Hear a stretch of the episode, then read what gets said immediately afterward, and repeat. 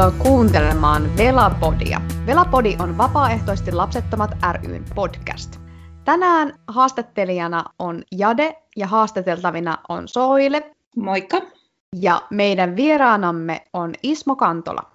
Morjes, morjes. Ismo on sosiologian dosentti Turun yliopistossa ja hänen yhtenä tutkimusaiheenaan on juhlimisen sosiologia. Tämän päivän jakson aiheena onkin velajuhli, eli vapaaehtoinen lapsettomuus ja juhlimiskulttuuri. Ismo, voisitko kertoa lyhyesti, että mitä juhlimisen sosiologia tarkoittaa ja mitä se tutkii?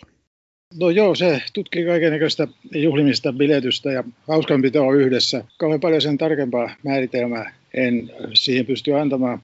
Se on semmoinen oikeastaan aika uusi, niin kuin, olisiko se uusi tota, noin, tutkimuksen ala, ja mä olen itse vähän ollut siinä niin kuin takapiruna, että sellainen ylipäänsä ilmoille saatu, kun se alkoi tota, joskus 2000-luvun ihan alkumetreillä niin, että mietin taas tuolla sosiologiaoppiaineessa opetustehtävissä. Mun piti ottaa ohjattavakseni taas uusi tämmöinen näin praktikum-ryhmä, jossa opiskelijat siis tekee ihan oikeaa tutkimusta niin ohjaajan ohjauksessa. Ja sitten mä mietin, että mitäs mä nyt tällä kertaa teettäisin. Ja sitten yksi kollega, toi Hannu Ruonavaara, sanoi, että, että miksi sä tutkit tota sitä, että miksi toi noin reivi- ja konemusiikki on Turussa niin suosittuja ja että täältähän on lähtenyt monia tämmöisiä staroja maailmalle, että se voisi olla mielenkiintoinen aihe. Ja sitten mä kysyin mun ryhmältä, ja, että mitä tällaisesta tykkäisit. Ja sitten ne tota, noin, oli, että jees, tämä on, on ihan jees juttu. Ja sitten lähdettiin semmoisella niin kuin, tavallaan, no sen takia se oli tavallaan heille jees, että he oli kaikki itsekin käynyt hyvin nuoria vielä olivat, kuitenkin olivat käyneet niin kuin jossain reiveissä tämmöisissä kone, konemusiikkibileissä ja, ja tunsin niitä ihmisiä ja sitten me saatiin näitä haastateltavia ja, ja tota, noin. Sitten mä itsekin ensimmäistä kertaa elämässäni osallistuin reiveihin Korenilla ja näin se, näin se lähti käyntiin. Ja sitten se vähitellen, niin joo, se oli vuonna 2003, kun mä ehdotin valtakunnallisille sosiologipäiville, että, että voisiko siellä, kun siellä on aina niitä työryhmiä, että voisiko siellä olla semmoinen niin juhlimiskulttuurien tutkimuksen työryhmä sosiologian valtakunnallisella päivillä. Ja, ja puolella näytti vihreää valoa ja ei meillä kovin monia esittelmitsijöitä ollut, ihan tota kolmen neljä muistaakseni jo. Ja kuulijoita tuli heti ensimmäisellä kerralla, niin tämmöinen pieni luentos oli melkein piukkaan, että, että se, ja sitten siitä kirjoitettiin Helsingin ylioppilaslehdessä Ylkkärissä muistaakseni jo oli, oli oikein koko ajan oikeama juttukin. Ja näin se niin kuin lähti käyntiin, tämä on niin kuin näin, tässä liittyy tämmöistä henkilöhistoriaakin tähän Ihan sairaan mielenkiintoista. Siis Soilehan meille tätä Ismoa suositteli ja mitäs Soile, haluatko sä kertoa vähän sen taustoja tähän jaksoon? Me ollaan Ismon kanssa tutustuttu juurikin näissä Turun konemusiikkipiireissä, niin sanotussa reivimaailmassa. Ja kun itsellä on myöskin yliopistotaustaa ja kulttuurin tutkimus on mun niin kotilaitos, niin Ismo sitten jossain kohdin toi esille tätä hänen sosiologipäivien juhlimiskulttuurien työryhmää ja, ja kysyi, että olisiko mulla kiinnostusta lähteä sinne mukaan. Ja innostuin ja olenko mä nyt kahdesti ollut mukana. Ainakin. Toivottavasti jatkossakin, kunhan tästä Joo. koronahommasta selvitään, että voidaan taas järjestää jotain sekä reivejä että sosiologipäiviä. Minkä takia ihmiset juhlivat? Minkä takia meillä on tällainen juhlimiskulttuuri? Ismo, kerrotko meille?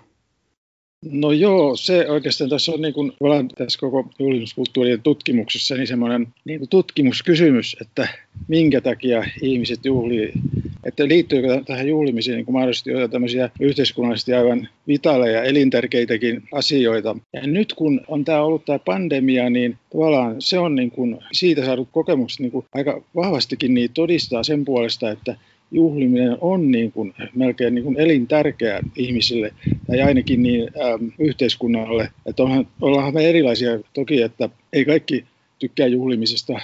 Jotkut äh, kiertää kaikki juhlat kaukaa ja on tällaisiakin ihmisiä toki. Mutta siis hyvin monille riittävän monille juhliminen on tärkeää. Sitä ajatella, että jos ei siihen ole mahdollisuutta, niin yhteiskunta voi joutua epäjärjestykseen tai suorastaan kaaukseen. Jotain hyvin ikävää voi, voi tapahtua. Tai siis ihmiset juhli joka tapauksessa, mutta sitten se voi saada niin kuin enemmän semmoisia ei-toivottuja piirteitä tai juhliminen, jos sitä niin kuin ruvetaan rajoittamaan kovalla kädellä. Että semmoista nyt tämä pandemia on tässä opettanut juhlimisen kannalta meitä on varmaan just niin kuin mainitsitkin, niin todella erilaisia. Toiset tykkää, toiset ei tykkää. Mä itse rakastan juhlia sekä järjestää että osallistua. Ja tämä pandemia-aika on ollut hieman rankkaa. Mites Soile, ootko juhlia? Sopivissa määrin, joo. Tulikin jo tuossa aikaisemmin ilmi tämä meikäläisen reivitausta.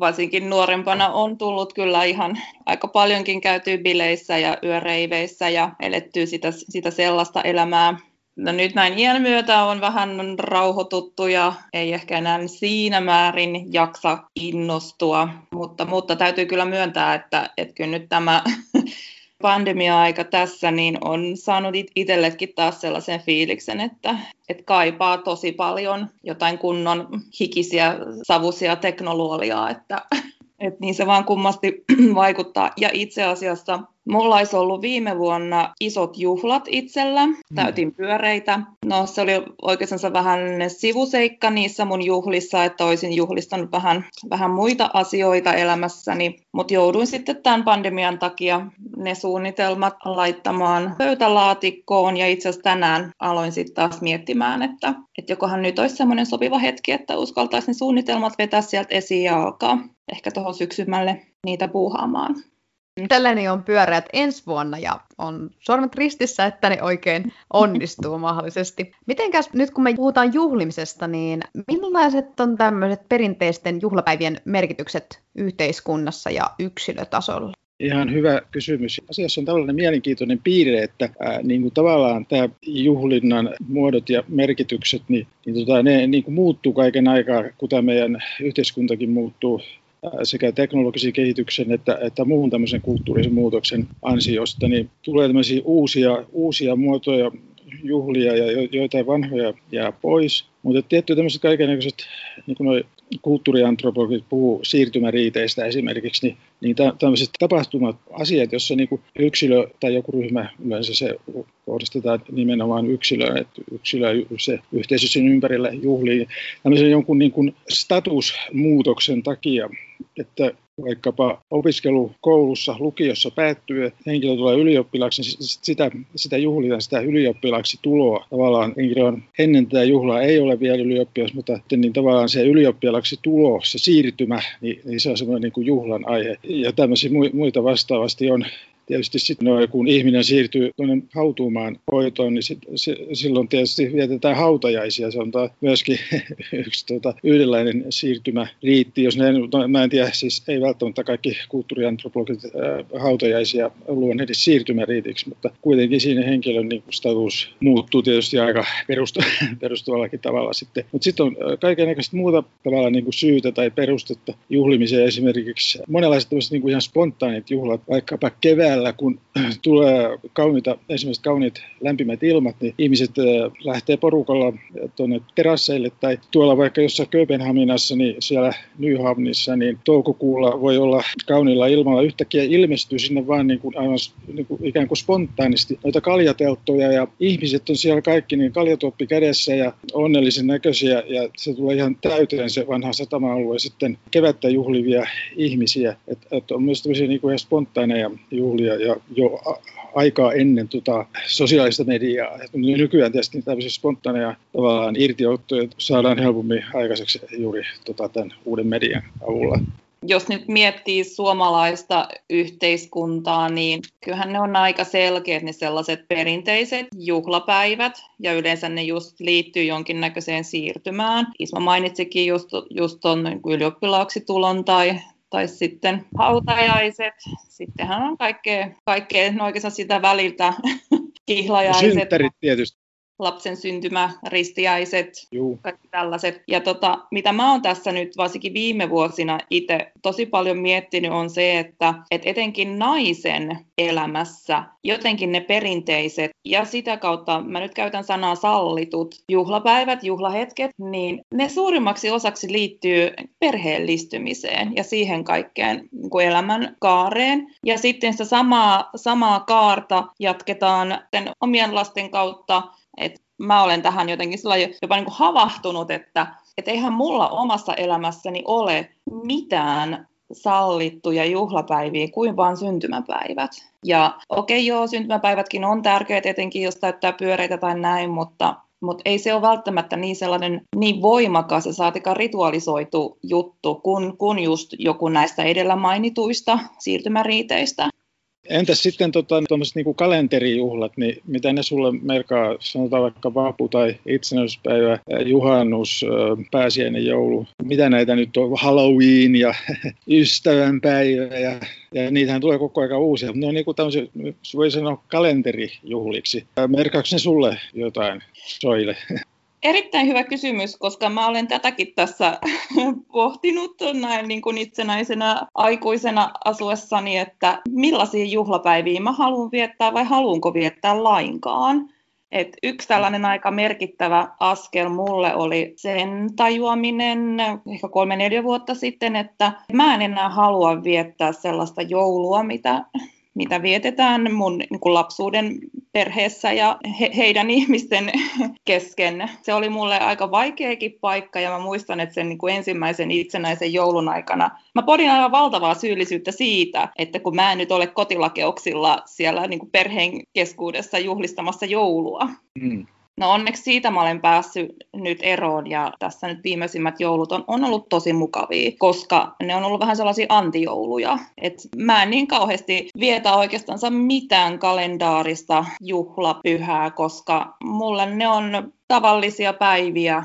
Jos nyt puhutaan vaikka nyt juhannuksista, mikä tässä nyt on seuraava kalendaarinen juhlapyhä, ja yleensä ihmiset kauheasti ennen kysyvät, että mitä suunnitelmia, ja pitäisi olla aina jotain kauhean hienojakin suunnitelmia näin, niin tämä on nyt viides perättäinen juhannus, minkä mä tulen viettämään itsekseni Lapissa. Ja siis se on aivan mahtavaa, ja mä unohdan siellä kellon ja kalenterin, ja en mä edes tiedä, mikä päivä on menossa, koska mä olen vaan siellä Lapissa, ja, ja se on mulle niin hienoa ja tärkeää, että se on tavallaan juhlaa myöskin. Joo, kyllä sä tuossa oot ihan oikeassa, että kyllä sen, sen Lapissa olon voi jo ajatella myöskin tietynlaisesti niin omana juhlanaan. Ja, ja kyllä mä itse asiassa aika useasti sit, kun jonnekin tunturille kiipeä ja kun siellä ylhäällä vetää henkeä ja kattelee niitä maisemia, niin mulla tulee aika usein sieltä semmoinen fiilis, että mä vähän niin kuin taputtelen itteeni olalle mun niin kuin elämänvalinnoista ja, ja siitä, että, että mulla on tällainen ihana mahdollisuus lähteä mm. Lappiin periaatteessa melkein silloin, kun minä haluan ja saan sitten nauttia siellä täysin omassa rauhassa siitä luonnosta ja maisemista tuo on hyvä esimerkki, mutta siitä myöskin, että miten ihmisillä on niin kuin eri, eri lailla niin kuin mahdollisuuksia. Toisaalta esimerkiksi ne, jotka on niin kuin perheen sitomia enemmän kuin sä, niin niillä ei ole sit taas, niitä puuttuu tällainen mahdollisuus. Mutta sitten tietenkin vastaavasti on muita mahdollisuuksia, jotka ei sitten taas sun kohdalla tule kysymykseen. Niin, että ihmiset on niin kuin erilaisissa tilanteissa myöskin tässä, mitä tulee juhlimiseen. Julmista tuli vielä sen verran mieleen, että onko jotain semmoisia juhlan aiheita, mitkä on yleistynyt viime aikoina, tai sitten jotain semmoisia, mitkä on sitten vähän niin kuin vähentyneet. Esimerkiksi onko vaikka kirkollisissa juhlissa tapahtunut jonkinlaista muutosta? Osaako Ismo kertoa? Kirkon omat kalendaariset juhlat, niin osa niistä on varmaan menettänyt suosiotaan, mutta ja sitten on tullut jotain u- uusia siellä kirkon sisälläkin. Et mä luulen, että jossain vaiheessa ainakin oli sillä tavalla, että joku vaikka joulukirkko, johon aikaisin tota, ensimmäisen joulupäivän aamuna mennä, niin se jossain vaiheessa niin kun sen suosio aika paljon laski, mutta sitten tuli tämmöisiä tilaisuuksia siinä just joulun alla järjestetään adventtiaikana kauneimmat joululaulut mä luulen, että kirkon piirissäkin niin mietitään nyt kaiken aikaa sitä, että mitä niin kuin semmoista ohjelmallista tavallaan niin kuin juhlimista myöskin niin osattaisiin kehittää, että tätä näin niin kuin, äh, ihmisten siirtyminen kokonaan kirkon piiristä pois, niin tota, sitä voitaisiin jotenkin hidastaa tai saada se kääntymään niin kuin toiseen suuntaan, mutta en mä niin kuin mitään yksityiskohtaisemmin nyt osaa kuitenkin niin harvoin käynyt nykyään kirkossa. Kyllä tämä pandemia-aika nyt on kirkonkin sen piirissä tapahtuvaa juhlimista aika, aika pahasti, vahvasti kyllä heikentänyt mahdollisuuksia. Monenlaista niin, niin tuo virtuaalista tai online-toimintaa järjestetään, että ilmeisesti on käynyt niin, että tuommoiset jumalanpalveluksia ei siellä kirkossa nyt sitten saa järjestää sillä tavalla, että sinne saisi ihmiset tulla, niin, niin sitä, niitä on ruvettu netin kautta välittämään. Ja, ja että se on yllättänyt sitten taas ihmiset siellä kirkon puolella. Että paljon valtavastikin katsojia, jotkut tilaisuudet erityisesti. Esimerkiksi toi noin Ylivieskan uuden kirkon vihkeistä, niin se on tuolla YouTubessa, niin ei se nyt ole hirveästi aikaa. Siellä on kuulemma niin yli 300 000 käynyt katsomassa. Että tota, ne on siellä itsekin ihmeissä. Mä just Ylivieskalaisen kanssa tässä eilen keskustelin asiasta. Mutta se, että mitä tulee tuota, noin, tuohon juhlimiskulttuurien muutokseen, niin sehän on niin kuin semmoinen mielenkiintoinen noin historiallisestikin ajatellen, ja just nyt vielä ajatellaan tätä kirkon roolia, mikä joskus keskiajalla oli vielä paljon vahvempi yhteiskunnassa kuin mitä nykyään, niin silloin oli, oli tota myöskin paljon sitä juhlimista, koska oli niitä pyhimyksiä vaikka kuinka paljon, ja sitten jokaisella pyhimyksellä oli tämä oma juhlapäivänsä, niin sitten jossain vaiheessa, kun tuli uskonpuhdistus ja uuden ajan alku ja tämmöinen niin kuin rationaalinen ja hyötyajattelu niin alkoi saada jalansia, niin sitten huomattiin, että ei, tämä on kauhean tota, no niin, ähm, suurta haaskausta, että on näin paljon juhlia, ja sitten hallitus ja vallanpitäjät, niin ne karsi kovalla kädellä, että huomattava osa näistä juhlista, ne oli kalendaarisia juhlia, mutta niitä, niistä jäi tuota huomattava osa sitten pois Turun yliopiston niin kuin historiassa ja kulttuurisesti mun mielestä on tutkittukin tätä. Tämä, sitten on joku julkaisukin olemassa, Vallanjuhlat tai jotain. Sen kirja joskus tuli lukeneeksi, se oli hyvin mielenkiintoinen. Tästä kontribuutio tähän myöskin tähän juhlimisen muutokseen. Tällaista muutosta tapahtuu tietysti kaiken aikaa ja tulee uusia, niin kuin, ihmiset löytää niin kuin, ja kokee uusia syitä juhlia tai uudenlaisia asioita, mitä, mitkä on tullut niin kuin tärkeiksi tässä. Kai tämänkin ö, meidän keskustelun yhtenä topikkana on tämä näin, että miten juhlistaa tätä sitoutuneisuutta tai vuonaoloa tämmöisessä vapaaehtoisessa lapsettomuudessa. Onko Soilella vielä tähän juhlimiseen ylipäätänsä mielessä jotain muuta ajatusta ennen kuin me mennään itse siihen vapaaehtoiseen lapsettomuuteen? Joo, no siis mulla tuli noista niin kirkkojuhlista kans mieleen tässä, että vaikka siis itse olen eronnut kirkosta heti seuraavana arkipäivänä sen jälkeen, kun täytin 18, mutta mua kiinnostaa kauheasti seurata Evolut-kirkon meininkiä ja kehitystä ja debatteja, mitä siellä käydään asiasta kuin asiasta. Se on ollut kauhean mielenkiintoista seurata muun muassa näitä erilaisia nuorisolle suunnattuja kirkollisia tapahtumia. On esimerkiksi ollut hevijumalan palveluksia, sitten teknojumalan palveluksia ja kaikista näistä on aina noussut aivan valtava poru sieltä mm. niin konservatiivisemman siiven puolelta, mutta sitten totuus siellä itse kirkossa näiden tapahtumien aikaan on se, että, että ne on aivan niin kuin pullollaan ihmisiä. Mä, olen, mä olen itsekin ollut parissa tällaisessa teknojumalan palveluksessa sekä 90-luvun puolivälissä että nyt sitten 2010-luvulla, kun on ollut viimeisimmät. Ja, ja siis ne on todella suosittuja, ja, mutta mut ikävä Joo. kyllä nekin on sitten sellaisia niin kertatapahtumia ehkä se niiden tapahtumien uniikkisuus on niin kuin tavallaan yksi sitä viehätystä, että mm. ihmiset haluaa päästä sellaisiin, joka on ainutkertainen. Että jos se niin kuin toistuisi, se voi saattaisi niin kuin inflatoitua nopeammin sitten. Mutta se kova poru, niin muistan omasta nuoruudesta niin 60-luvulta, että silloin oli, oli se, että, että jos sähkökitara tuotiin kirkkoon, niin se oli, se oli ihan hirveä, että se oli jotain kauheita van, näiden vanhoillisten mm. Mm. Kaikki on siinä, tai aika paljon on siinä, siinä kohtaa kyllä muuttunutkin sitten jatsia ja tämmöistä ensin tuotiin ja, ja väitelerokkiakin. Tietysti se rock oli sitä niin kuin semmoista gospel-rockia tai jotain, mutta mitä sitä, sitä väheksuttiin ihan silloin yhtä lailla kuin nyt jotain he, heavy Jumalan palveluksia. Vaikka se oli niin kuin tätä gospelia, niin kuitenkin se oli vaan kuin se sähkökitara. Mm. Se on hirveätä. Mm. Joo, ja nyt ihan siis viime vuosilta on sellainenkin episodi jäänyt otsikoista mieleen, että, että missäköhän päin Suomeen se nyt oli, missä tämä kohu nousi, en muista, mutta siis kyse oli kuitenkin siis siitä, että kirkossa olisi haluttu esittää joikuja ja sitä ei sallittu. Ja tämähän nyt tietysti osuu aika arkaan paikkaan miettien nyt Suomen valtion suhdetta ylipäätään saamelaisia saamelaisuuteen. Loppujen lopuksi siinä sitten kävi niin, että, että se tilaisuus saatiin järjestää ja, ja nämä saamelaisjoikajat pääsi sitten sinne kirkkoon.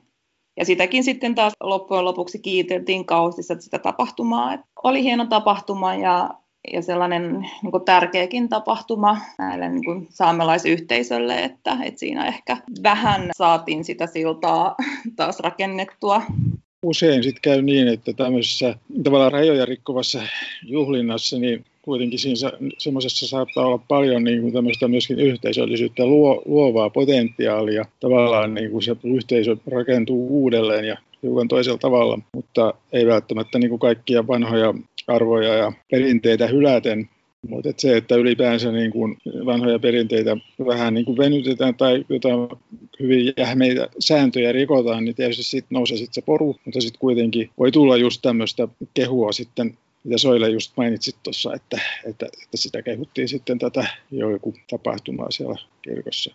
Se on hyvä esimerkki tällaisesta rajojen rikkomisen voi sisältyä myöskin niin kuin yhteisöä rakentavia potentiaaleja. Joo, mä nappaan tosta kyllä heti kiinni, että siinä missä ne perinteiset juhlapäivät ja ehkä ne kalendaarisetkin, niin että minkä tähden mä en niitä henkkoht vietä on just se, että mä näen ne hyvin jähmeinä ja, ja että, että niin kuin erilaiset säännöt tulee ulkoa päin, mitenkä nyt pitäisi käyttäytyä ja mitä pitää tehdä ja näin. Niin mä jotenkin sisärakenteisesti vierastan sitä, että, että pitäisi vaan automaattisesti ottaa se ulkoa päin tuleva miettimättä sen enempää, että mitä mieltä mä nyt tästä asiasta olen oikeasti. Tuosta mulle tulee myös mieleen, että itse olen niin kuin aika pienestä pitää jo niin kokenut semmoista niin kuin tiettyä epämiellyttävyyttä semmoisessa, että, että oletetaan, että mä koen tietyllä tavalla jotkut juhlat, koska yleensä se, se niin kuin tavallaan semmoinen hyvin jähmeä pitäytyminen jossain juhlinnan perinteessä, niin siihen sisältyy myöskin se, että ainakaan mä itse koin niin, että että multa oletetaan, että mun pitää kokea tämä tietyllä tavalla. Ja sitten kun mä en kokenut, kokenut sitä, niin kuin, että onpa hienoa ja muuta, niin sitten mä vaan niin kuin vieraannun entisestä en, enemmänkin sitä juhlimisesta, semmoisesta, mitä ne nyt sitten olikaan, joulu, juhannus tai jonkun syntymäpäivät tai jotain.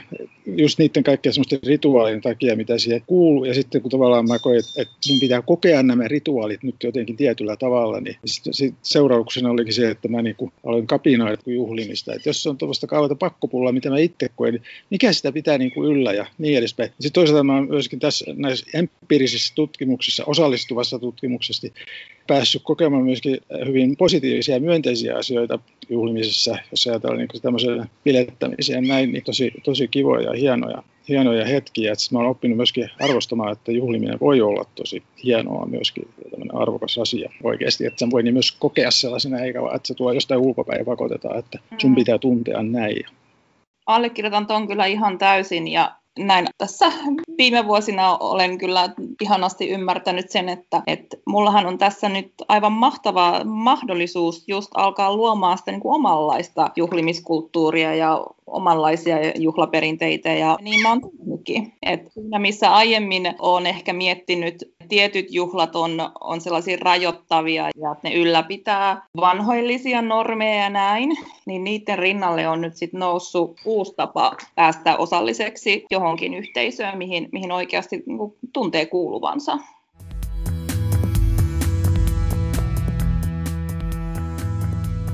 Ollaan juteltu todella paljon juhlimisesta, erilaisista juhlimiskulttuureista, tavoista, uusista ja vanhoista ajatuksista ylipäätänsä liittyen juhlimiseen, mutta varmaan kuulija tässä vaiheessa miettii, että miten tämä jakso nyt liittyy sitten siihen vapaaehtoiseen lapsettomuuteen. Eikö tämän pitänyt olla velapodi vai onko tämä nyt yleinen juhlimispodi? Eli toisin sanoen tämä vapaaehtoinen lapsettomuus, eli velaus, onko sitä jotenkin otettu huomioon juhlissa? Oletteko mahdollisesti juhlistaneet omaa vapaaehtoista lapsettomuutta ja jos olet olette, niin miten? Tähän vaiheeseen mun pakko tunnustaa, mä en ole Ismosta ihan sataa varmaa, onko Ismo vapaaehtoisesti lapseton.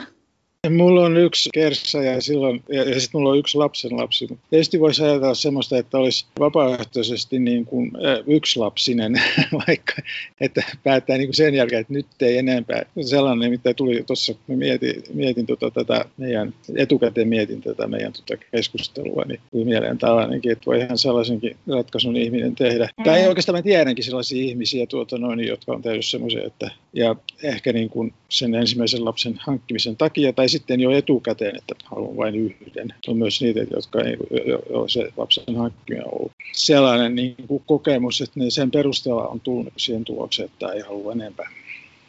Entäs Soile? Sinusta minä sen verran tiedän, että sinä olet vapaaehtoiset lapseton ja se on musta ihan ihanaa, että meillä on täällä myös muitakin vapaaehtoisesti lapsettomia ihmisiä, mutta Soile, oletko se juhlistanut sun vapaaehtoista lapsettomuutta ja jos olet, niin miten? Olen. Mä pidin aikoinaan sterilisaation jälkeen juhlat. otsikko oli muistaakseni No Babies, No Worries. Ja se oli jotenkin itsestään selvää mulle, että hitto vieköön mä haluan juhlistaa tätä asiaa, koska tämä on niin tärkeä asia mulle, ehkä jopa tärkein päätös mun henkkoht elämässä. Että se, jos mikä, mikä on juhlan aihe, että jos vihdoin viimein tuntee olevansa sellainen ihminen kuin miksi itsensä on ajatellut. Mä henkot koin sterilisaation hyvin voimakkaana kokemuksena.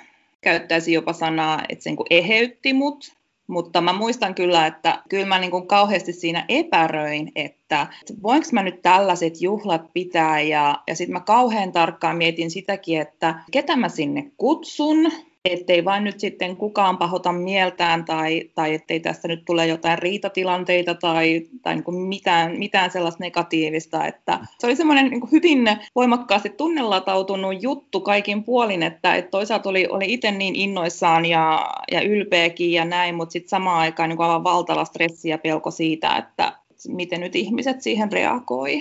No miten, miten ne sun juhlat sitten meni? No ne meni aivan ihanasti. Toki siinä nyt ennen niitä juhlia kävi, niin kuin mitä mä nyt vähän olin pelännytkin, että et, et kaikkea välttämättä ymmärrä. Ja jotain negatiivista kommenttiikin tuli, tuli sit muutamilta ihmisiltä, mutta loppujen lopuksi mä pidin sitäkin ihan vaan hyvänä asiana, että sittenpähän ainakin nyt niin kuin näidenkin ihmisten se todellinen luonne tuli mulle selväksi ja, mm. ja mä olin sitten vaan tietoisempi siitä, että että ketkä nyt minua tukee tässä asiassa ja ketkä ei. Ja jatkan sitten elämäni niiden ihmisten kanssa, ketkä minua tukee tässä asiassa. Mutta ne itse juhlat oli, oli kyllä aivan ihanat, että ensinnäkin mulla oli siinä niin pukukoodi mietittynä. Pyysin ihmisiä pukeutumaan tai jollain, jollain tavalla toteuttamaan valkoista väriä, kun valkoinen väri symbolisoi niin puhtautta ja tästä niin uutta alkua. Ja mä koin, että tämä mun sterkka nimenomaan on, on sit mun omassa elämässä tämmöinen niin uuden elämän alku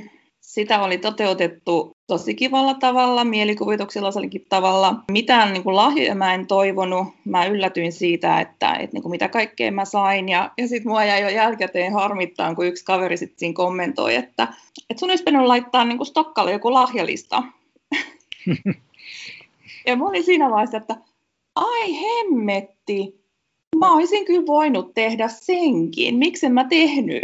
Toikin ehkä niin kuin alleviivaa sitä, että kun oli kyse sellaisesta niin kuin uudesta juhlasta ja, ja, ja ehkä vähän, no siis tietynlaisesta niin normien rikkomisesta, niin ei niin kuin ollut, ollut itsellekään vielä ehkä siinä vaiheessa täysin, täysin niin kuin selvää se, että mikä nyt on ok tehdä ja mikä ei jos mä nyt järjestäisin samat juhlat, niin mä luulen, että, että niistä tulisi kyllä aika paljon niin kuin suuremmat ja näyttävämmät ja, ja varmaan se lahjalistakin menisi jonnekin.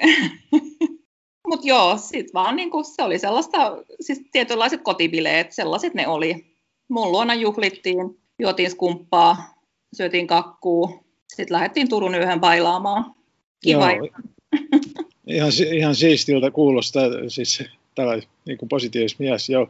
Vielä semmoinen ihan, että oliko tämä ihan sun oma idea vai saiko sen idean jostain jo aiemmin tapahtuneesta tai maailmalta jostain? Tuota, noin. Oliko tämä ihan sun niin, oma idea? No ei ollut ihan mun oma, oma idea, että, että kyllä mä olin, olin tietoinen siitä, että niin kuin maailmalla on, on ihmiset juhlineet vasektomiaa, sterilisaatioa ja, ja mitä kaikkea mahdollista. Ja ja sitten mm. yksi sellainen hyvin voimakas muistikuva on siis, onko se nyt ollut jotain 90-luvun loppupuolta, kun telkkarissa pyörii ensimmäistä kertaa tämä Sex and the City sinkkuelämää. Mm. Niin, Mä muistan tämän jakson kanssa. Joo, no sehän oli aikoinaan hyvinkin sellainen jopa niin kuin anarkistinen TV-sarja ja, ja, ja se teki kyllä niin kuin muhunkin vaikutuksen, että, että niin kuin ensimmäistä kertaa telkkarissa on niin kuin sellaisia henkilöhahmoja, johon, johon voi jollain tasolla samaistua. Niin sitten yhdessä, yhdessä jaksossa oli semmoinen juttu, että Gary, tämä päähahmo, osallistui jonkun ystävänsä, eikö ne ollut lasten synttäreille? Ne oli baby showerit. Ai ne oli baby showerit, okei, okay, joo. Sitten siellä juhlissa Kärin kengät katos eikä niitä löytynyt sitten juhlien jälkeenkään. Ja sitten siinä tuli tämmöistä vähän pientä kinaa Kärin ja tämän juhlien järjestäjän niin välillä, että kun Käri totta kai oletti, että, että ne kengät niin kuin hänelle korvattaisiin ja sitten juhlien pitäjä sitten taas veti, veti sit jotain sellaista korttia pöytään, että käri, että, että sä olet nyt liian pinnallinen ja että et jos sä nyt mietit vain jotain niin kuin sun korkokenkiä, että et sun prioriteettis tulee sitten muuttumaan, kun sinäkin saat omia lapsia, jotain tällaista läppää siinä heitettiin, niin sitten tämä käri päätti mennä itsensä kanssa naimisiin. right. Ja se lähetti niin kuin sellaisen perinteisen hääkutsun tälle, ketä nyt juhlittiin niin kuin baby merkeissä. Ja, ja siinä oli mukana sitten lahjalista, ja lahjalistassa oli merkattuna ne samaiset korkkarit, mitkä oli kadonnutkin niissä juhlissa. Ja no, no sitten se henkilö mm. otti ne korkkarit kärille. Ja mä muistan, että kun mä katsoin sitä, ja mä olin että vau, että niin kuin näinkin voi tehdä. Ja, ja mä olin niin täysillä kärin puolella siinä tilanteessa koko ajan. Siis sinkkuelämässä mä itse sekoitin tämän, mä muistin toisen jakson, missä oli niinku se baby showeri. Tämä sun aikaisemmin kertoma oli semmoinen jakso, missä oli ne synttärijuhlat. Mutta oli myös semmoinen baby shower jakso, missä semmoinen villi bilettäjä nainen sitten tuli raskaaksi. Sitten hän järjesti baby showerit ja sitten loppujen lopuksi ilta päätyi sitten siihen, että se mietti kovasti, että tuleeko hän kauheasti katumaan. Ja sitten kun Carrien ystävä Samantha, joka on totta kai aikamoinen vela-ikoni, niin, niin sitten oli niissä kekkereissä mukana, niin sitten Samantha päätti sitten järjestää omat vauvottomuuskekkerinsä, eli tämän jakson mm. mä muistan kanssa, mm. mutta täällä on oikeasti hurja juttu ja se on ollut todella sellainen mulle ainakin sellainen ihana sarja, mikä just jää mieleen. Ismo tuli just mieleen, että onko tämmöisiä erikoisia juhlia, onko ne ikään kuin yleistyneet tälleen modernina aikana? Kyllä voi sanoa, että tavallaan niin kuin tuo juhlimisen kenttä tai juhlimisen skene, niin se on niin kuin moniarvoistunut ja ja niin kuin muutenkin yhteiskunta on tietysti moniarvoistunut, vaikka tietenkin aina välillä on tämmöisiä yrityksiä vetää taaksepäin ja, ja yhtenäistä ihmisten asenteita, mutta toivottavasti siinä ei onnistuta. Mun mielestä ihan kiva, että yhteiskunta moniarvoistuu. Siinä mielessä mä olen vähän niin kuin Michel Foucault linjoilla, että tota, niin kuin tämmöinen governmentality, se oli hänen niin kuin se viimeisen kymmenen, vuoden, kymmenen viimeisen vuoden niin kuin projekti, että ihmisten pitäisi ottaa omiin käsiinsä ja oman haltuunsa niin kuin se oman niin kuin governmentalitin luominen, että, että ylipäänsä niin kuin oman itsensä luominen, että mitä minä olen, niin, niin tota noin, kyllä tässä semmoista on tapahtunut. Tosin niin nyt mä tässä näin hiljattain sen käsin ja luin semmoisen ihan uuden kirjan tota Michel Foucaultsta ja näistä hänen viimeisistä ajoistaan, niin silloin 70-luvun puolessa välissä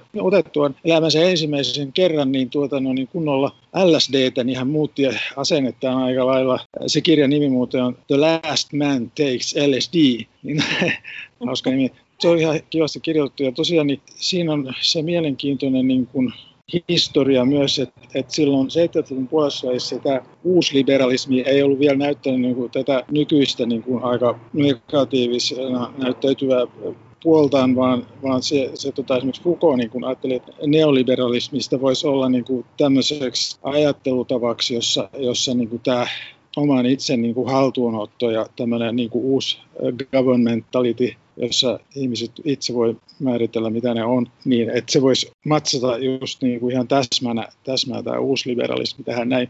Mutta se, että se, se ei ole nyt enää missään positiivista kaikua ihmisten mielissä saa tämä uusliberalismi, mutta tämmöinen historiallisena tiettynä vaiheena, niin se on tosi mielenkiintoista, että miten nämä jutut silloin kytkeytyy yhteen. Ja tavallaan sitten voidaan oppia sitten myöskin niin kuin yhteisön toista, että, että kaikkea voidaan myöskin niin, niin kuin aika julmastikin niin kuin valjastaa sit vai jonkun semmoisen hyvin kapean intressin hy- hyväksi, että niin kuin nyt vaikka tämä neoliberalismi, joka oli semmoinen, että monet niin kuin vasemmistolaiset ihmiset innostuivat silloin 70-luvun puolessa tästä näin, että ei se ollut ainoastaan Foucault, sitä oli paljon ilmassa semmoista, mutta että se on nyt niin, kuin, on niin paljon semmoisia ikäviä esimerkkejä siitä, että mihin kaikki tämmöinen deregulaatio voi johtaa.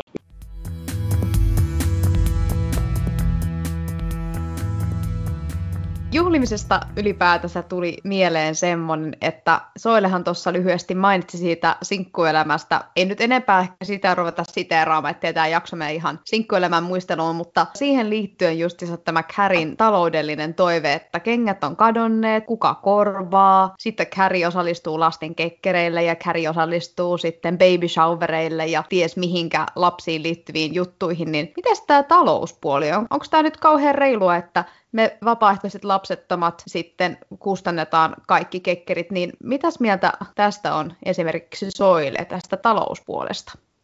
Olen tässä havahtunut siihen epätasapainoon, että mä olen varmaan jo siis tuhansia euroja mahdollistanut muiden ihmisten erinäisiä juhlapäiviä. Ja koska mulla itselläni ei ole eikä tule olemaan lapsia, en myöskään tule menemään naimisiin, niin se vaaka ei tule missään vaiheessa sitten tasapainottumaan. Niin mä olen tässä nyt tehnyt, ehkä jonkun mielestä tämä on radikaalikin päätös, mutta mä olen tullut nyt sellaiseen ihan tietoiseen päätökseen, että mä en enää halua ylläpitää tätä epäsuhtaa. Ja se tarkoittaa käytännössä muun muassa sitä, että mielestä on kohtuutonta olettaa, että joku ihminen panostaa useita satoja euroja vaikka nyt jonkun polttareihin ja, ja häihin. Et mä toivoisin jatkossa, että niin kun tietyllä tapaa siinä mielessä niin kun noiden asioiden juhlimiskulttuuri niin järkevöityisi ja ehkä tulisi tasa-arvoisemmaksi, että tarkoittaa siis sitä, että eihän kaikilla ole, ole niin tuollaisia summia varaa laittaa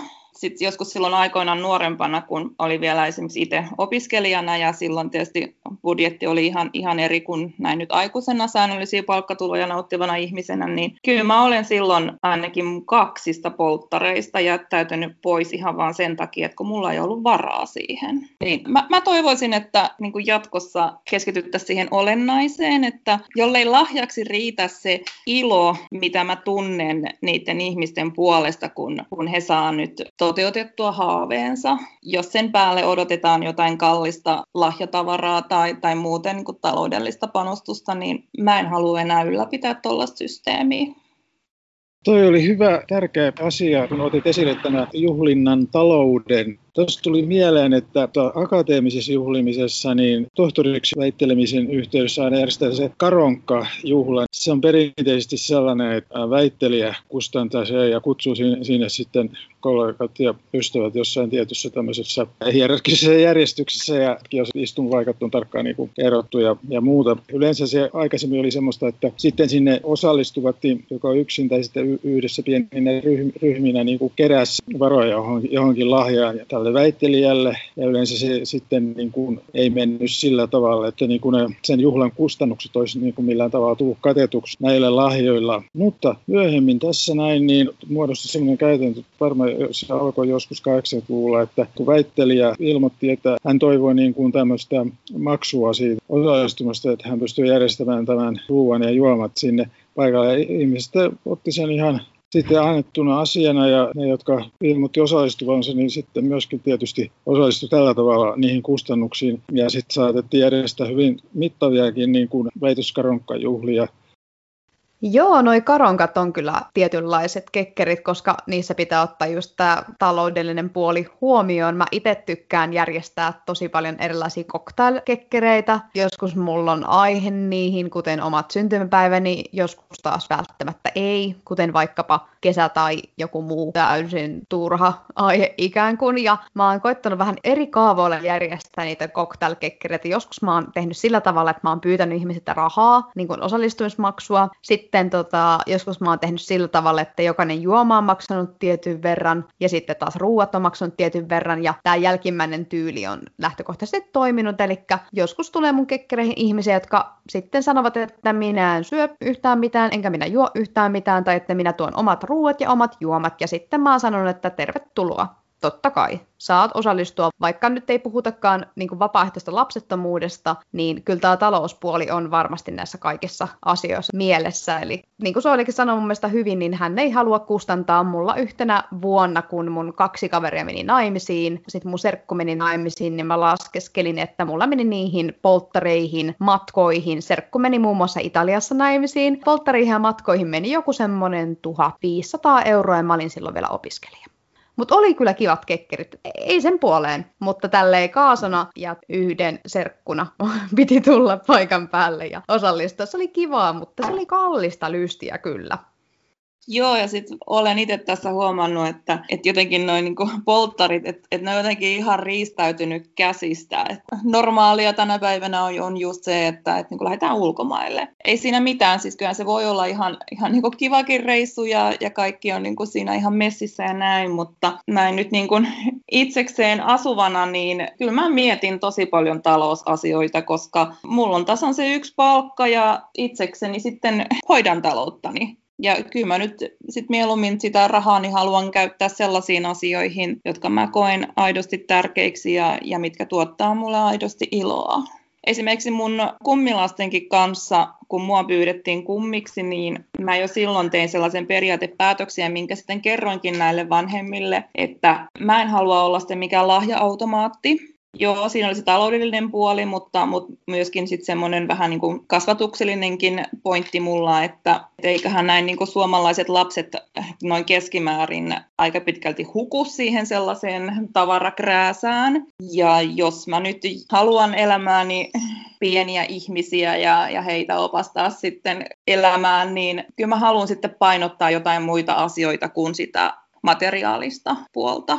Ja onneksi nämä niin kummankin mun kummilasten vanhemmat oli niin kuin samoilla linjoilla ja, ja niin kuin hyväksyivät tämän ja, ja vielä niin kuin sanoivatkin, että, että, että on itse asiassa tosi hyvä asia ja tämän takia he haluukin mut kummiksi, että multa sitten ehkä tulee sitä sellaista aidompaa kummiutta siinä mielessä, että kun pyrkii oikeasti luomaan suhteita niihin lapsiin ja niin kuin tekemään jotain yhdessä, eikä vaan sitten sysäämään sitä lahjaa kaksi kertaa vuodessa, eli jouluna ja syntymäpäivinä.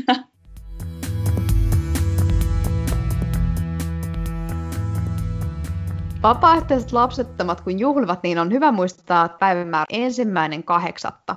Tällöin vietetään International Child Free Dayta, alun perin Non-Parents Dayta, ja päivä on alettu juhlimaan vuonna 1973. Ja suomeksihan tämä on siis kansainvälinen vapaaehtoiset lapsettomien päivä. Nyt ollaan paljon teidän kanssa juteltu juhlimisesta ja sitten ylipäätänsä vapaaehtoisesta lapsettomuudesta ja näistä asioista, niin tuleeko teille tässä vaiheessa mitään toiveita, mitä muutoksia te toivoisitte juhlimiskulttuuriin liittyen?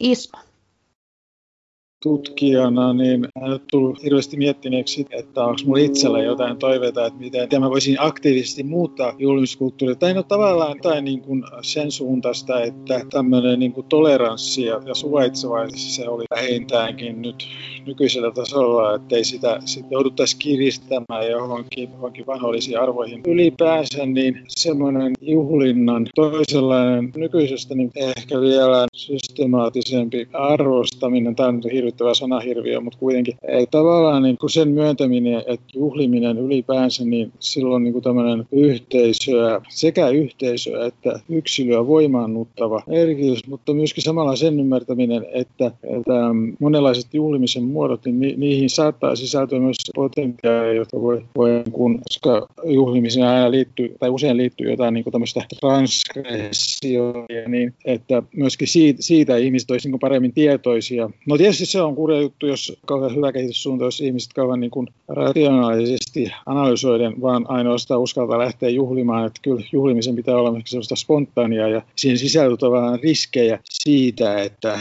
tulee näitä transgressioita, ja, joka voi myöskin ajoittaa sekä yksilöä että yhteisöä. Mutta toisaalta niin semmoisen niin hyvän tahdon löytyminen vähintäänkin nykyisessä mitassa mieluusti enemmänkin niin kuin siihen, että kun näitä transgressioita tapahtuu, että ei oltaisi sitten niin kuin liian ankaria niitä kohtaa, ja, jotka on tota noin, matkaan saattanut pientä häiriötä tai provokaatioita yhteisössä. Mitäs Soile, mitä muutoksia sä toivoisit juhlimiskulttuuriin liittyen? Ensinnäkin mä haluaisin niin kuin Ismolle sanoa, että olethan sä kyllä tässä jo niin kuin tehnyt aika paljonkin juhlimiskulttuurin hyväksi, että, että lähtien jo siitä, että, että sä olet tämmöisen tutkimussuunnan tuonut maailmaan ja, ja voin kiitos, ainakin... Kiitos vaan. Ja ne sosiologipäivät, missä itse on ollut mukana, niin mikä mut on yllättänyt positiivisesti, niin on juurikin se, että miten moninainen se juhlimiskulttuuri tosiaan on. Ja mä uskon, että, tai itse asiassa no mä voisin ehkä nyt niin kuin sulta Ismo vielä niin kysyäkin, että onko jotain aihetta, mitä sä et voisi hyväksyä sun työryhmääsi, että, että siitä pidettäisiin esitelmä. Niin, no periaatteessa ei, siis, jos se täyttää muuten niin niin tietyltä minimitasolta tieteellisen tutkimuksen metodisen niin kypsyyden, että vaan jotain läppää heittämään, niin sillä ilman mitään minkälaista systemaattista tutkimusta, niin, niin se tietysti siis oikeastaan niin kuin aiheet ei sinänsä, vaan tota se, että millä tavalla että se on tehty niin kuin, äh, jollain säällisellä tavalla se tutkimus tai se, se mistä, mistä niin kuin se esitelmä sitten siellä vaikka tämmöisessä työryhmässä pidetään, niin se niin tietysti joku tota, no, niin haluaisi vaikka jotain hyvin väkivaltaista, tota, johon sisältyy tappamista, ihmissyöntiä ja muuta tämmöistä biletystä, niin voisin kyllä vähän kaksi kertaa miettiä, että onko tuollainen aihe nyt sit sentään sopiva kuitenkaan, että haluanko mä niin kuin isännöidä sellaista, mm. esimerkiksi jos mä olisin tämmöisen työryhmän vetäjä, niin mm. no tämä on ihan ääriesimerkki mm. toki. Semmoinen vielä, että tosiaan mitä ihmiskulttuurin heti alusta lähtien, niin ajatin monikossa julmiskulttuuria, että se oli julmiskulttuureiden tai julmiskulttuurien tutkimusta, tämä mitä mä lähdin siitä, että on hyvin monenlaisia tapoja niin juhlia ja, ja luoda julmiskulttuuria, että, niin sitä ajatellaan niin monikossa. Joo, mä oon Ismon kanssa samaa mieltä siitä, mitä sä puhuit siitä, että juhlimisen arvostamisesta, että mm. ehkä näin niin kuin arkiajattelussa niin, ja, ja arkielämässä, niin ehkä se niin kuin juhliminen ja bilettäminen mielletään vähän turhan usein edelleen niin kuin negatiivisena asiana tyyliin, että, että se on vain jotain holtitonta sekoilua tai älytöntä mm. niin kuin viinan juomista ja kaikkea sellaista. Tai sitten jotain pakkopullajuhlia. No niin, niin, niin aivan. Vaan että, että kyllä mä, mä Henkko toivoisin, että, että nyt viimeistään tajuttaisi sen kuin, siis juhlimisen potentiaali ja, ja niin kuin juurikin se tärkeys että, että, ja ne mahdollisuudet, että sä voit tosiaan ottaa sen sun oman elämässä sun omiin käsiisi ja, ja alkaa juhlistamaan niitä päiviä ja hetkiä, joilla on sulle oikeasti merkitystä. En nyt ole tässä nyt yrittämässä mitenkään sitä, etteikö niin kuin mitään perinteisiä juhlia tai kalendaarisia juhlia saisi enää viettää ennen, vaan että mä niin kuin toivoisin, että, että niin kuin jokainen alkaisi niin kuin miettiä niitä ja niin kuin pohtimaan, että, että onko näillä nyt jotain merkitystä mulle, ja sit, jos on, niin sitten niitä viettää perinteisesti tai ei perinteisesti. Ja nyt kun no taas päästään tähän pandemiaan, niin eiköhän tämä ole nyt, nyt niin kuin tosiaan viimeistään tuonut sen näkyviin, että kyllä ihmiset ihan oikeasti, niin kuin jotkut ihmiset, tarvitsee sitä juhlimista. Joo, ja ilmeisesti aika monetkin. Mm. Sitten jos ajattelee niin kuin eri elämänvaiheessa olevia ihmisiä, niin nuorilla, jotka on tuossa just niin kuin 13 vuodesta ylöspäin jonnekin sinne 20, niin on aika erikoinen tai semmoinen niin kuin ainutkertainen elämäntilanne, jossa on jotenkin, ehkä se on jo meidän niin kuin johonkin lajityypilliseen piirteistöön niin kuin sisäänkirjoitettu, että pitää saada tavata ikäisiä ihmisiä, eikä vaan pelkästään niitä, jotka jo tuntee, vaan pitää olla mahdollisuus myös oppia tuntemaan ja tavata niin kuin sellaisia ihmisiä, joita ei ole koskaan ennen tavannut. Nyt kun on nämä kaikki tämmöiset näin sulkutilat ja karanteenit ja muut kokoontumiskielot, niin, niin näille, näille ihmisille, että olen tässä niin kuin sivusta seurannut vähän, niin se on tosi niin kuin semmoinen ikävä ja harmittava ja ahdistava juttu, että ihmiset miettii, nämä nuoret miettii sitä, että mitä ihmettä, että mä, mä en voi ehkä koskaan niin kuin tutustua johonkin niin kuin tosi mielenkiintoiseen ihmiseen, jossa mä voi tehdä sitä juuri nyt tässä iässä tietysti siinä on myös tämmöinen, osaksi varmaan tämmöinen niin kuin, varmaan aika vahvana ajatuskumppanista tai seurustelukumppanista, ja niin näillä ihmisillä se on niin kuin ihan semmoinen tämän ikäluokan ihmisille, niin kuin, ei tietysti toisaalta ihan kaikille, mutta kuitenkin aika, ehkä enemmistölle on kuitenkin hirveän tärkeä juttu tämä, ja tämä pandemia on tosiaan niin kuin aika paha, paha asia just tässä, tässä kohtaa näin, tämän ikäryhmän ihmisille. Joo, esimerkiksi mun kummipoika aloitti viime syksynä yliopisto-opinnot Tampereella ja on mm. nyt pitkän lukuvuoden ollut siis etänä opiskelemassa ja on raskasta, hemmetin raskasta. Ei nyt pelkästään opiskeluiden kannalta, mutta juurikin se, että jää se just se sosiaalinen puoli siitä pois, mikä on kuitenkin aika oleellinen asia opiskelumaailmassa, niin kuin, niin kuin ton, ton ikäisen ihmisen maailmassa. Sitten tuli vielä mieleen, että näistä niin kuin toiveista ja näin, niin toivoisin myöskin sellaista vielä enemmän avoimuutta ja tasavertaisuutta, että olen monesti niin kuin postissa tai sitten kaupassa niin kuin korttihyllyllä, kun on jotain korttia ollut siellä niin kuin valitsemassa, niin, niin havahtunut siihen, että, että siellä on aika niin kuin suppea valikoima erinäköisiä onnittelukortteja. Mä haluaisin nähdä tulevaisuudessa onnittelukortteja vaikka nyt esimerkiksi vapaaehtoisesta lapsettomuudesta, vasektomiasta, sterilisaatiosta, abortista. Mun mielestä abortti, jos mikä on juhlimisen arvoinen asia, että, että on olemassa yhteiskuntia, joissa on saatavilla turvallinen, turvallinen ja vapaa abortti. Mutta jos joku juhlistaa näitä asioita, niin no, kyllä sitten jonkinnäköinen myrsky nousee. Mä, mä muistan pari vuotta sitten jonkun jutun Yhdysvalloista, että joku nuori, kun parikymppinen nainen oli TikTokin tehnyt tällaisen tanssivideon siitä, että, että kun hän teki abortin, hänet niin kuin lynkättiin ihan täysin siellä somessa. Mm. Että, että miten sä kehtaat tällaista asiaa juhlia ja iloita mm. tämmöisestä.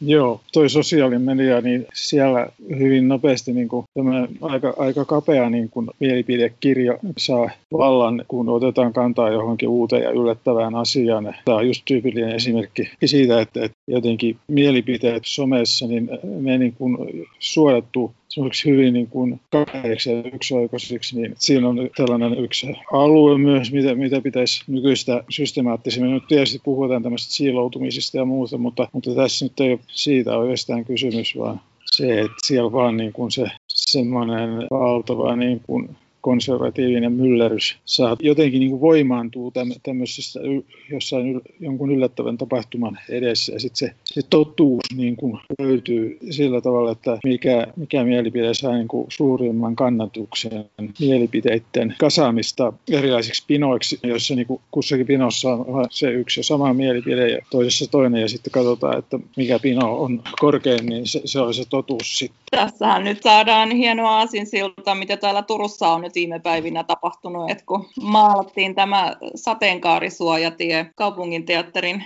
edustalle, menikö siinä vuorokauttakaan, kun sitten se piti jo pestä pois. Mutta siinä ei ehkä ole ehtinyt tulla vielä mitään valtavaa somekirjoittelua siitä asiasta, vai eikö se ollut niin poliisin päätös? Tai mä ainakin ymmärsin sillä tavalla, että siinä voi olla ehkä myöskin sit toisenlaiset perustelut. Se ajatteli sitä toisesta näkökulmasta, että autoilevana ihmisenä, niin siinä on aika muutenkin semmoinen paikka just siinä teatterikohdalla se suojatie, että siinä on hirveästi skarpata, että osaa mennä siitä niin, että on niin kuin ihan tunteinen jalankulkijoita, pyöräilijöitä kohtaan ja myös toisia autoilijoita. Sitten jos se suojatie on niin maalattu, no ei se voi, siinä niin keskittyy kauheasti just siihen, että miten mä, miten mä pärjään tässä nyt ylipäänsä. Jos se tulee niin yllätyksen, niin hätääntyy ja hämmentyy, että mitä ihmettä nyt on tapahtunut, mitä tässä oikein, koska siinä joutuu niin autoilijana aika lailla skarppaan, mutta sinänsä niin periaatteessa se on harmillista, että tämmöinen vastakkainasettelu niin syntyy tuossa jutussa kyllä siinä kyllä some, ainakin mitä mä seurasin, niin kyllä ehti räjähtää aikamoisesti, että kyllä siinä kyllä aika, aika nopeasti lähti se semmoinen tyypillinen öyhötys sen tiimoilta.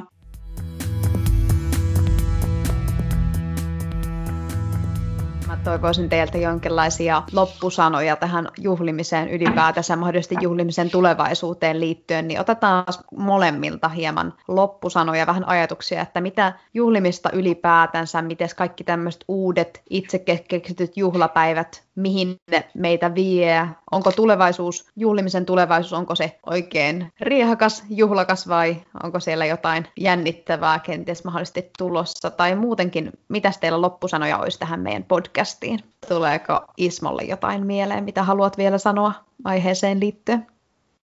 Niin, yhtäältä tämmöiset paikalliset yhteisöt niin on tärkeä kehys juhlimiselle, mutta sitten on myös tämmöisiä niin kuin globaaleja, mutta hyvin niin kuin pienten piirien yhteisöjä, jotka voi tavallaan niin kuin bilettää netin kautta tai jotain, jotka voi olla hyvin spesiaaleja, edustaa jotain hyvin spesiaalia juhlimiskulttuuria, mutta siinäkin se yhteisö niin kuin on se tärkeä. Mutta sitten on tällaisia niin kuin isompia kehyksiä, esimerkiksi vaikkapa toi taannoinen Iranin vallankumous, jossa, jossa niin kuin tällainen länsimaistuva lähi maa niin muutti kurssia hyvin uskonnolliseen suuntaan, jossa niin kuin, ää, juhlat sitten muuttui myöskin aivan, aivan totaalisesti toisenlaisiksi, mitkä, mitkä oli niin kuin tämän uuden järjestelmän mukaisia juhlia, joihin myöskin niin kuin paljon su, suuri osa tota, niin väestöstä, ainakin sen alkuvaiheessa ja, ja vallankumouksen niin kuin juhlatunnelmissa samalla, niin osallistui sitten, alkoi syntyä vähän eri puraakin siinä, mutta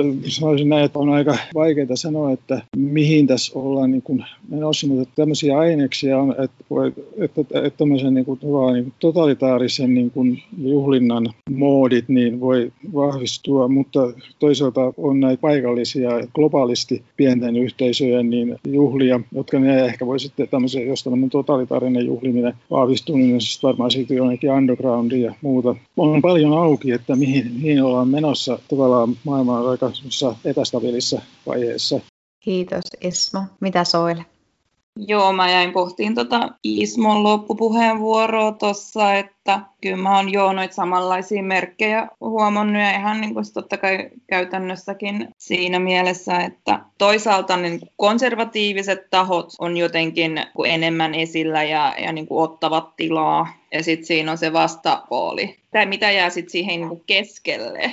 Se on mun mielestä aina ehkä sen kuin mielenkiintoisin kysymys, niin kuin ne vaihtoehdot ja niin kuin muodot, mitä, mitä ei sitten esimerkiksi tässä niin kuin nykyään niin hirvittävän poleemisessa mediakeskustelussa näy. Niin, että miten niin kuin tavikset juhlii vaikkapa. Niin. Siinäkin voi tapahtua muutoksia.